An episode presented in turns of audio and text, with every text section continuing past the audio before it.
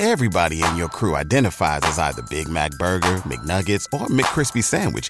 But you're the filet fish Sandwich all day. That crispy fish, that savory tartar sauce, that melty cheese, that pillowy bun. Yeah, you get it. Every time. And if you love the filet of fish, right now you can catch two of the classics you love for just $6. Limited time only. Price and participation may vary. Cannot be combined with any other offer. Single item at regular price. Ba da ba ba ba.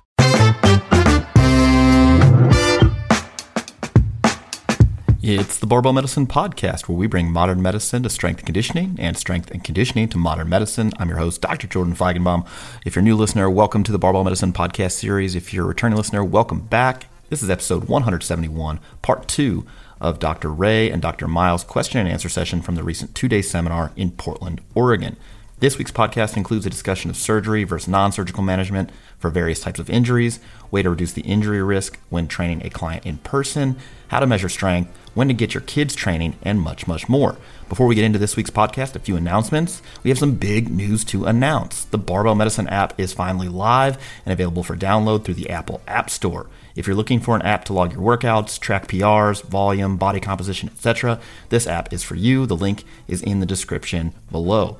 This app is free for download, and all of your barbell medicine templates will be automatically ready to go once you log in. The app can also be used with your own personal non barbell medicine workouts as well. We're still working on getting a few of the newest templates in there, so like the low fatigue template, uh, and I believe our latest hip rehab template, the free strongman template. Those are the three I think that currently are missing. Maybe Power Building 3, but I know that they are uploaded and we just need to uh, update the app, so those should be delivered as soon as the app updates.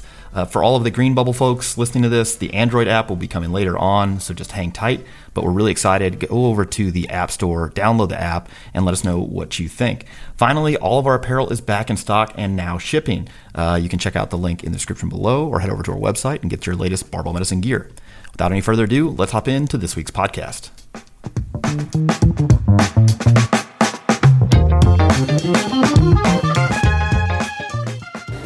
Are there studies that you know of assessing the effect of surgery versus conservative management for other surgeries besides rotator cuff and discectomies? We have it for we have it for FAI, lumbar discectomy. I think just about well, yeah, just about every arthroscopic. Yep. Uh, well, I, I can't speak to hand. Really, a lot of the evidence isn't nearly as good as what it's portrayed as. Like we talked earlier, you know, ACL, your return to sport, if you're a quote unquote normal athlete, non professional, is about 57%. For the same thing, after a hip scope, it's barely better than a coin flip. And I think we overweight the, the surgical side for all of it because it, it is an interesting conversation, especially for ones that have long term protocols because the thought process is surgery is going to get you there faster. When something like a, a hip scope, you're probably talking six months minimum. Well, you're already taking that initial six weeks post op that you're already behind the eight ball because you went through the surgery. No, I, am going to say you're behind the eight ball for six months. Yeah. Because that, that's the soonest you'll see any protocol, to my knowledge. Meaningful loading at that point. No, return to sport. Yeah. So, you know, what could we have done in that same amount of time from a conservative nature? It's just I, it, you know, I sometimes I wonder if like conservative is just a bad word because it makes it sound like You're not we're not doing doing something. enough. Yeah. Yeah. Yeah, I, it's interesting because the position we're currently in, from like a research standpoint, is we're asking for more evidence to refute what we're currently doing than we use to substantiate what we're currently doing, and that kind of baffles my mind. Does that make sense? We're asking for more evidence than we use to substantiate standard of care, which is fine. Like we will go out and get it as people are doing, but it doesn't make a lot of sense logically of wanting more evidence to refute our current belief system. So, in that sense, are these surgeries actually necessary, or are they just traditional kind of appeals to dogmatic thinking? Do you have any guidance on interventions for neural changes or a shift to athletes relying more on vision post ACL injury? How much time would you spend on this throughout the rehab process? It would depend on where they are in the rehab process. I- I'm going to interpret this question as we're talking about athletes that need to use sight to react to another player. And there is a good bit of information coming out on this. Um, Meredith Chaput, and I may be butchering her last name, so I apologize if anyone listening to this knows her, um, is doing a lot of the papers on this currently. It depends on the athlete. Like, if your quad's not strong, I'm probably not spending a lot of time on it yet. But if I'm not touching it at all, I'm doing a disservice to the athlete. Like, we need to be doing things to where they're having to pay attention to what's going on. One of my PTAs when I was at Stanford Children's was phenomenal about doing drills where you'd be dribbling a basketball or doing some type of task, but your eyes would have to be up saying numbers back. And I, I think that is great drills to have in place but it depends on the athlete on how much I want to devote to it. Like if you're a cornerback or a, or if you're a baseball player and you need to be paying attention to something coming in, yeah, we need to be focusing on the eye side of it. But you know, I, I don't. I think we overweight a lot of this stuff, especially as it becomes in vogue. Like I would argue this currently is, and then we realize, yeah, it does matter, but it's just one piece of the puzzle. What is your thought process for non-op versus operative decision making for ACL? What discussion do you have with folks who do not have athletic or movement-based activity goals? I think we grossly overutilize ACL reconstruction. If you look at the evidence for why we do it, it is not to prevent the onset of osteoarthritis it is to increase the odds of you returning to level one sports. Level one sports defined as those that involve cutting, change of direction, jumping. If you are an individual who is, for the sake of argument, in your mid 30s, not meeting physical activity guidelines, not participating in any sports, the likelihood of you needing an ACL reconstruction is very low. There is a study, and I'm, I'm not going to try and quote it directly because I don't remember the exact number, but they looked at individuals who were undergoing total knee replacements, and it was a large percentage of them at surgical time did not have an ACL. And when you think about it, like, depending on your religious beliefs, humans have been around somewhere between 6,000 and a couple hundred thousand to million years depending on where we fall in this. We've been repairing ACLs for about 70 to 80 of those. We've been doing it arthroscopically in like current protocol methods for about 25. It's not like we dropped dead of an ACL tear 200 years ago. If, if I tore my ACL tomorrow, I'd be like, "Yep, that sucks. Looks like I'm modifying training for a few weeks or months." Well, and, and recently, if if you follow this literature, people have been talking about a subset out of the KANON trial where they showed a lot of like a good cohort. I don't remember the percentage spontaneously healed. Yep. And no one ever talks about that. Instead, we're trying to do a BEAR procedure, or like I'm old enough to remember when they did the Gore-Tex grafts, and everyone thinks it's the greatest thing ever when it comes on. And at one-year outcomes, it is the greatest thing ever, and then at five-year outcomes, it's just as bad, if not worse, than everything else. And I understand that gives me a curmudgeon air, but I've been treating patients long enough now to where, in, especially with an, an ACL paper, if it's less than a five year study, like I don't care. As personal trainers, what are the most important things we can do to ensure our clients don't injure themselves while under our instruction and direction? Ooh. Derek drinks the bourbon at the injury question. yeah. Um, this is difficult, right? Like, we'd have to define injury, which I've avoided all weekend um, because it's difficult to define injury uh, beyond the person level.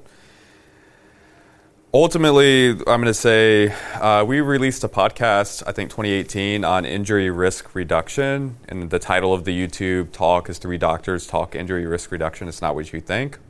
And uh, where I would try to focus my attention on is what does a person's prior, most recent physical activity look like? And am I dosing an activity to their tolerance level and then progressing it to their tolerance and recovery level? So focusing on doses of activity, um, focusing on things like sleep quantity and quality, stress management, stuff like that. Um, that's where the most like tangible items we have supportive data for. But outside of that, we don't have much, um, and that's without even getting into the weeds on defining defining injury. I'll, I'll take it a different route. I would have conversations about the willingness of the person to accept said risk. I think whenever we talk about like reducing injury risk, we all assume like everyone pictured the ideal patient. If you're a personal trainer working with motocross riders, you're not like they're going to get hurt. It's just the nature of the sport.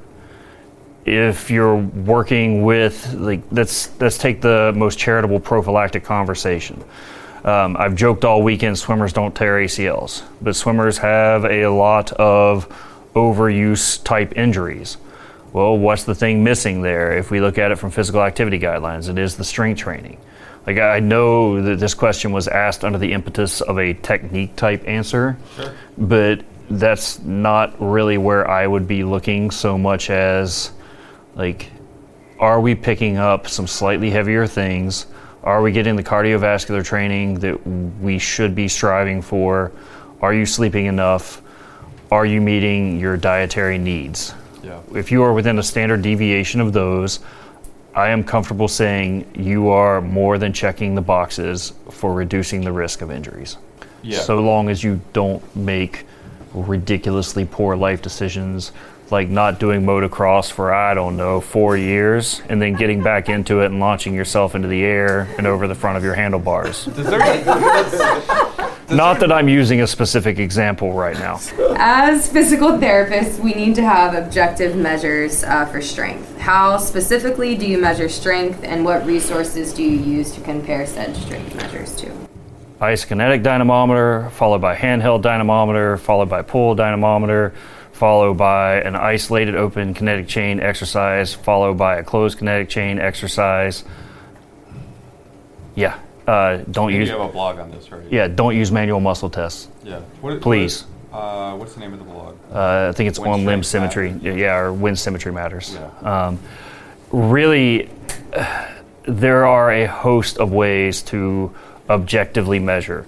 But back to it from the performance standpoint, just because I get X muscle stronger in whatever way I'm testing it doesn't mean you're going to be a better athlete. Like you're a better athlete by performance metrics. Did you score more points? Did your team win more games? It's just that we have, I'm not even going to say decent, I'll just say we have evidence that strong people tend to be better at certain sports. Emphasis yeah. on certain. Yeah. And it's not that, you know, magically, if we get you stronger, you're going to qualify for the Olympics. All you have to do is be a Hungarian snowboarder in order to do that and not fall down. But if no one knows this story, you should look it up, people listening to this.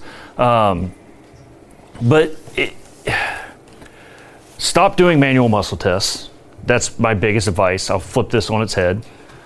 With the caveat of the only thing it could really pick up would be fairly substantial deficits, like borderline paralysis. Like, uh, I don't know if I go. I mean, I think it's good for a neuro screen. That's what I'm getting at. Yeah, yeah. But uh, I mean, you'll pick up a, a three versus a five. Right. It would have but, to be a, a gross deficit to be utilized. But all practicing clinicians in here right now, I would love to return to all of our professors now that we've all been in practice for a while. Like, could you guys explain to me again the difference between a four plus and a five? Like, at my size, if I'm testing someone versus Hannah testing someone, I am willing to bet that I am pressing harder if I'm checking manual what muscle. She like gets into the athletic position and. Uh, Godspeed. It's not going to happen. Uh, muscle injuries question. What is the recommended frequency per week for isolation exercises, and what is the recommended number of exercises? It depends on what, like, where the athlete is in their season, what we're trying to get back to in their training history. For our fictitious motocross athlete, we will say the recommendations are two to three times a week depending on where you are along the way, most of the evidence points to being more in the higher rep range. But the big thing is with any muscle injury is like slow tends to be a lot more beneficial than fast.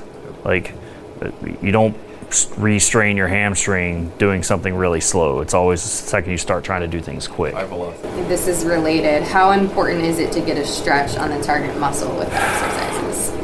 Well, so there there actually is a lot to this question. Uh, it depends on what sport the athlete is doing.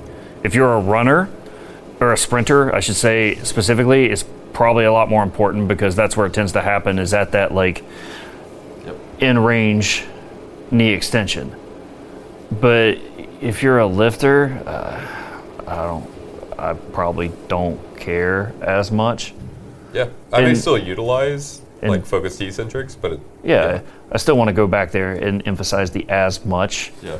but I, I don't think it's I don't think any of this stuff is imperative. Like no single variable is going to break the bank. If, if I have the choice between a 20 pound hamstring curl at RPE 4 through a full range of motion and a 70 pound hamstring curl at RPE 7 through 80% range of motion, I'm taking the second. There's just too many variables to like pick that one weird thing that's going to cure the problem. Well, th- this goes back to the like the discussion of Nordics, like the flaws of that research. It's just one component of looking at injury risk reduction for return to sport. it's mostly on soccer players Yes. that have never done any Field-based form of strength yep. training in their life. Like, well, that reminds me of the Lauersen et al. review that looked Ah, at yeah. trying to make the claim that well, if you're stronger and we do strength training, that mitigates injury risk reduction. And then you look at it, and most of the data is drawn from Nordic hamstring curls on field-based sport athletes. it's for every 10% increase in strength, there's a 4%. No, every 4% increase in strength, there's a 10% decrease in risk of injury. But once again, like when you're talking about individuals that have never strength trained, like 4%, like all, all you're telling me is you're grossly undertrained. yes, in that regard. Yeah. yeah.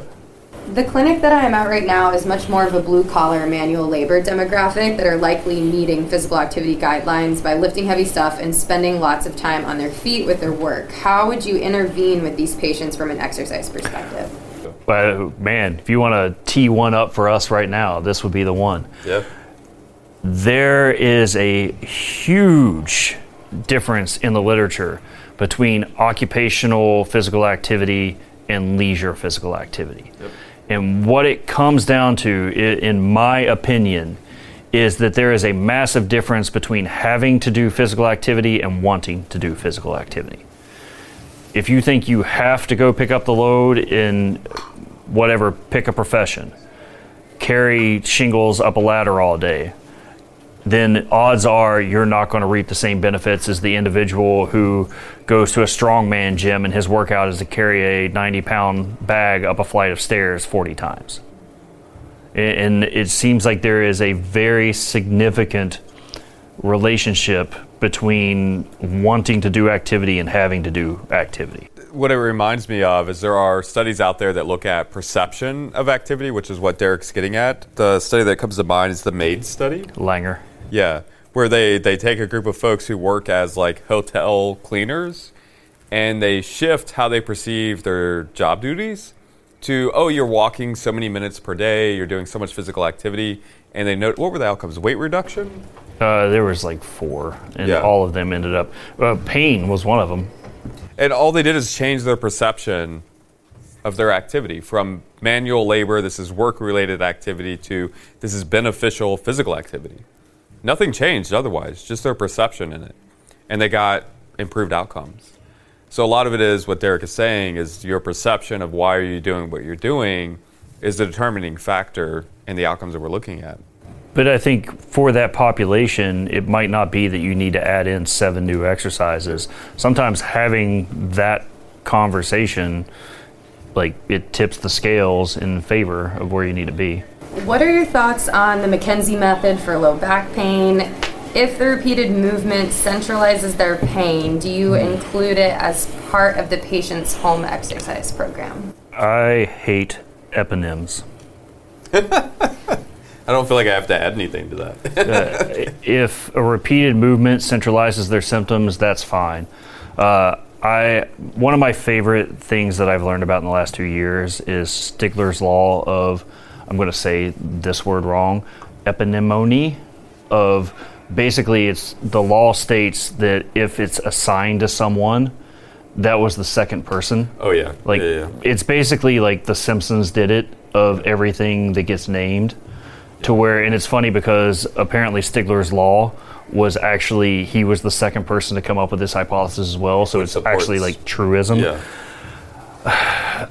We need to stop trademarking people's last names associated with special tests and methods. So don't do the Ray Big Four. Yeah, that's well, or it's the Miles Big Five. There Um, you go. it's it's it's kind of weird. It's actually only like 3.1 kilometers. It's like an inverse of what goes on. But um, yeah, that that was definitely a reach on the joke.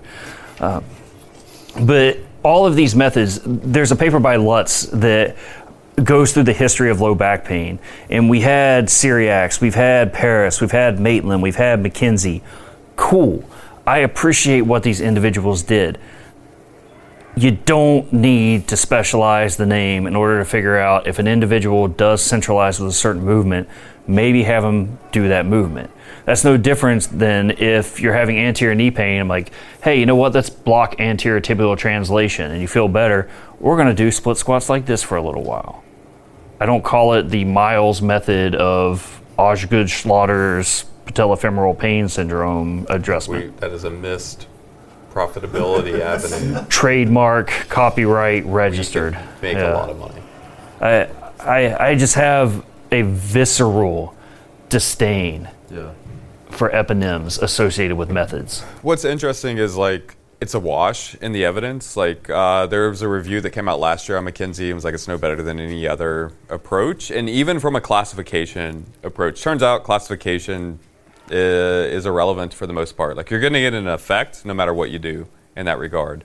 And so I wouldn't put McKenzie as like an elevated position above other approaches. And my concern is the narratives that get associated with that approach. That's what I'm worried about.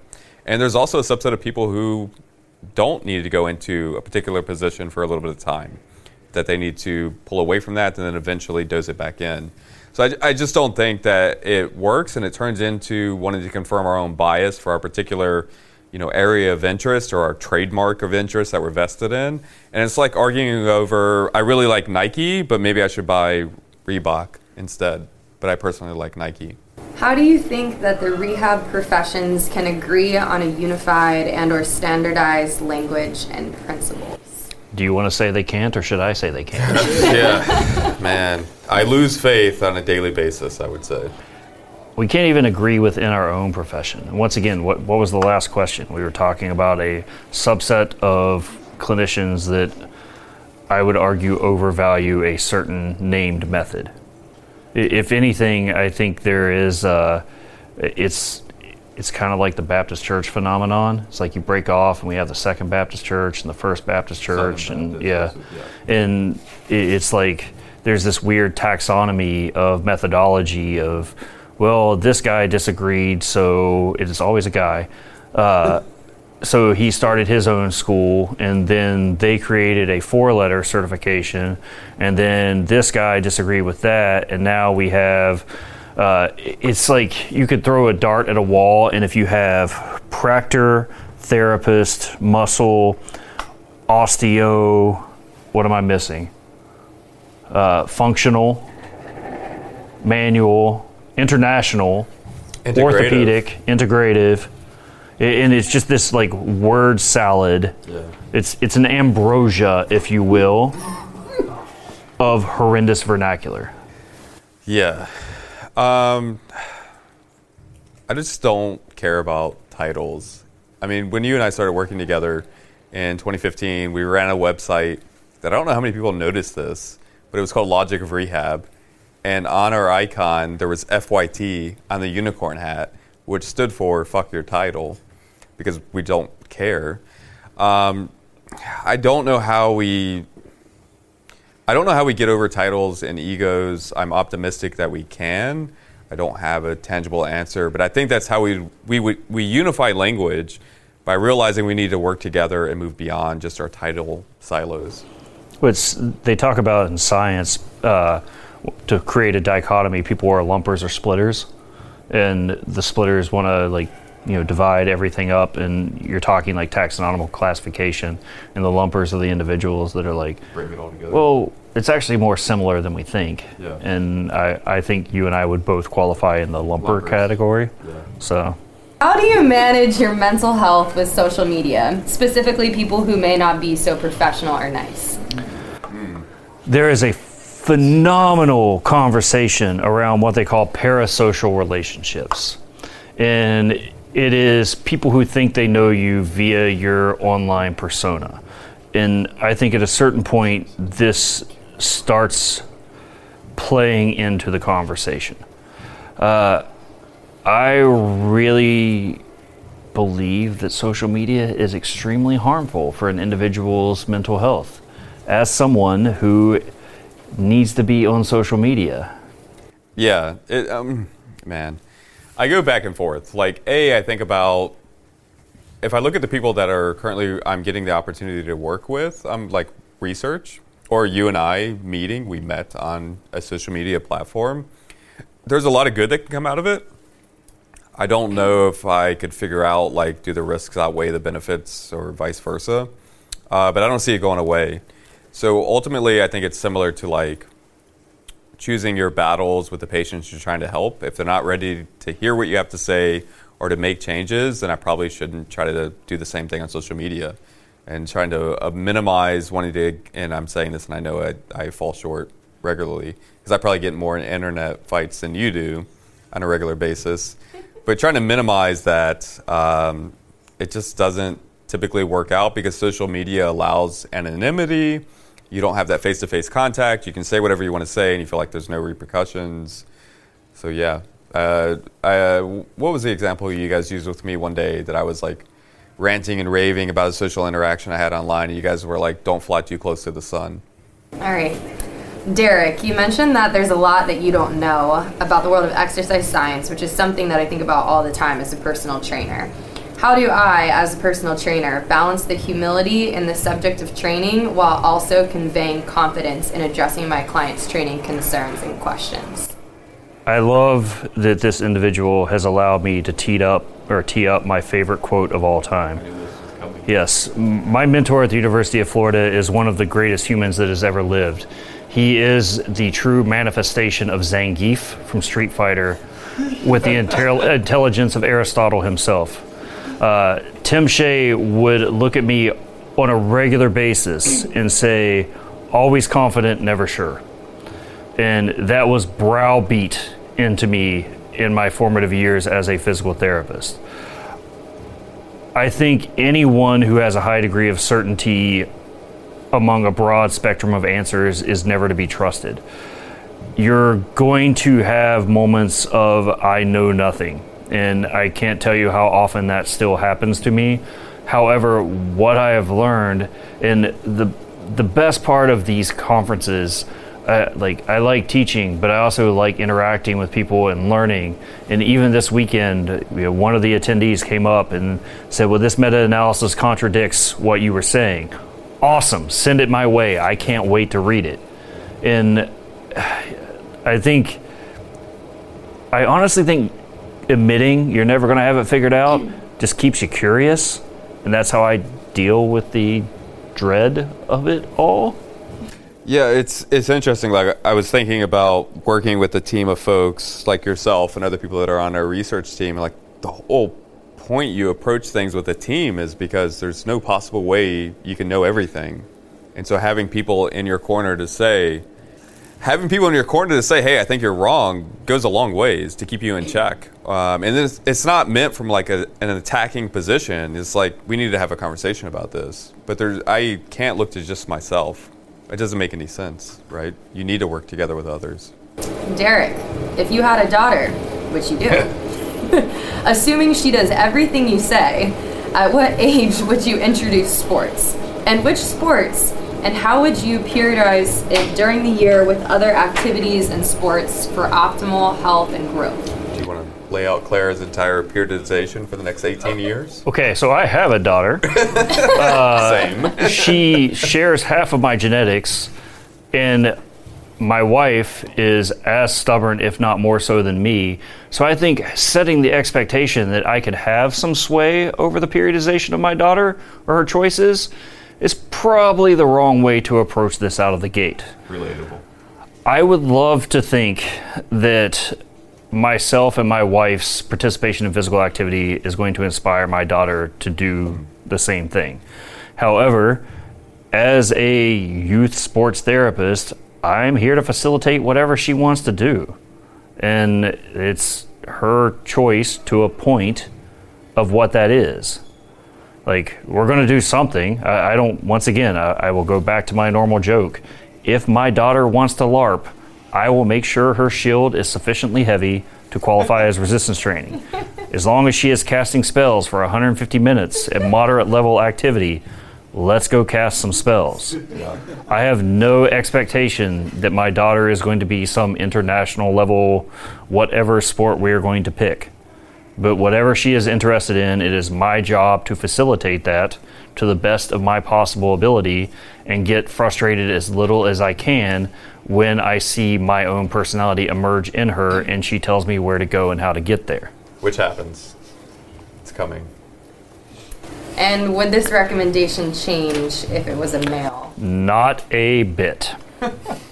For trainers avoiding diagnosing but who feel generally comfortable working with clients' pain, what should we look out for as outliers to suggest more specialized care, whether PT or unicorn cases? Make friends with rehab specialists, make friends with physicians, run these ideas past them on a case by case basis.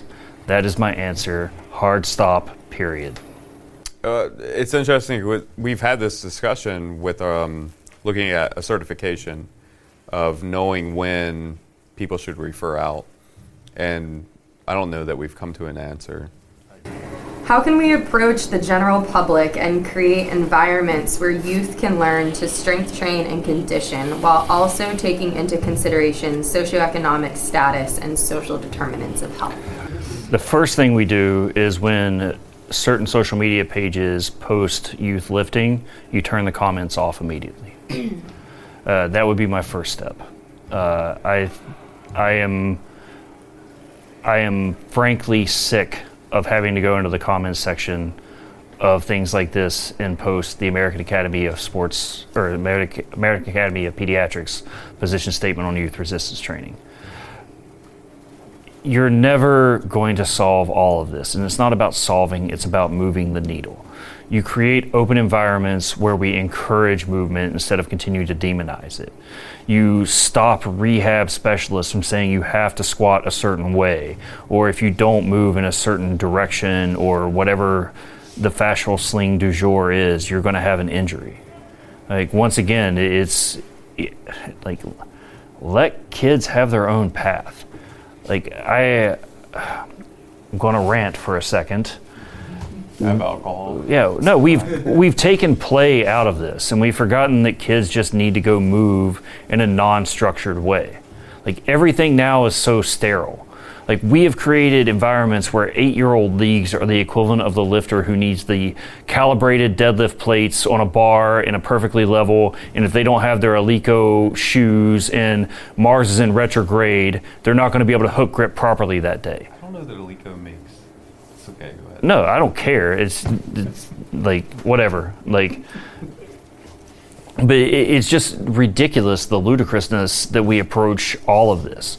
We've completely turned it into this ridiculously structured Excel sheet for development. If you aren't doing X by Y, then we need to intervene upon it. But we can't intervene upon it because you haven't done A, B, and C. I I blame rehab specialists. Yeah. Like I, I I'll listen. Uh, before I'm gonna cast stones in others' houses, I'm gonna burn down the one I'm living in. But you look at it, and uh, I'll go straight at like peds ortho PT here. Like a lot of this stuff is predicated on the opinions of antiquated clinicians, and it needs to go away. Until we can see that there needs to be space to go play, there needs to be adequate load in order to get kids where they need to go, you're fighting an uphill battle, and we're never going to solve the problem. And I think a lot of old school clinicians need to get the hell out of the way so we can open up the space. There's a quote that I don't know who to attribute it to, and if anyone listening to this wants to tell me, I will happily tag them in it for the rest of my career. It said if kids are bouncing off the walls, maybe we should consider removing the walls. Last question. Whoa. Not pain and rehab related. Sweet. Uh, top three artists in your listening rotation over the past three months. This is tough. Like, I need context. Like, is it rap? Is it rock? Is it like? This transcends. You're a lumper, man. All right, fine. All right, uh, artists. Uh, Mac Miller. Okay. Um, man, this is tough. Um, OutKast. Okay. Um, top three. I'm drawing a blank for the third one. Sharon Jones and the Dap Kings. Okay. That's by far my number one. Been on a pretty big a debate on where to go because it's the same station. Uh, the Greyhounds. Yeah. Uh, it's been high on the jam list recently. Okay. And then I've been rowing a lot, so a ton of Pantera. Yeah. My third, I was thinking of rock, but I couldn't like bring forth a single band. Yeah. I'll just go with rock. Yeah. Air Supply. There you go. All right, that's a wrap on this week's Barbell Medicine podcast. Thank you so much for listening. Big shout out to doctors Derek Miles and Michael Ray for recording this. Also, Tom Capitelli for handling the audio visual stuff for this. We'll have some of these clips up on YouTube shortly. Uh, before you go anywhere, please leave us a five star rating and a review. It really helps drive traffic to our podcast so we can keep bringing you the latest nuance in health and fitness. We'll see you next week and every week right here on the Barbell Medicine podcast. See ya.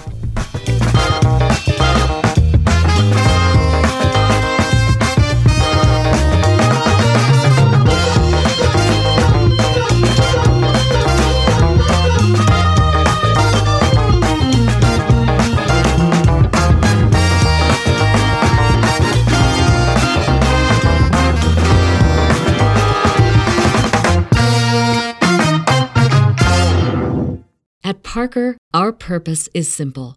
We want to make the world a better place by working more efficiently, by using more sustainable practices, by developing better technologies. We keep moving forward. With each new idea, innovation, and partnership, we're one step closer to fulfilling our purpose every single day. To find out more, visit parker.com/purpose. Parker, engineering your success. Everybody in your crew identifies as either Big Mac Burger, McNuggets, or McCrispy Sandwich. But you're the filet fish Sandwich all day. That crispy fish, that savory tartar sauce, that melty cheese, that pillowy bun. Yeah, you get it. Every time. And if you love the Filet-O-Fish, right now you can catch two of the classics you love for just $6. Limited time only. Price and participation may vary. Cannot be combined with any other offer. Single item at regular price. Ba-da-ba-ba-ba.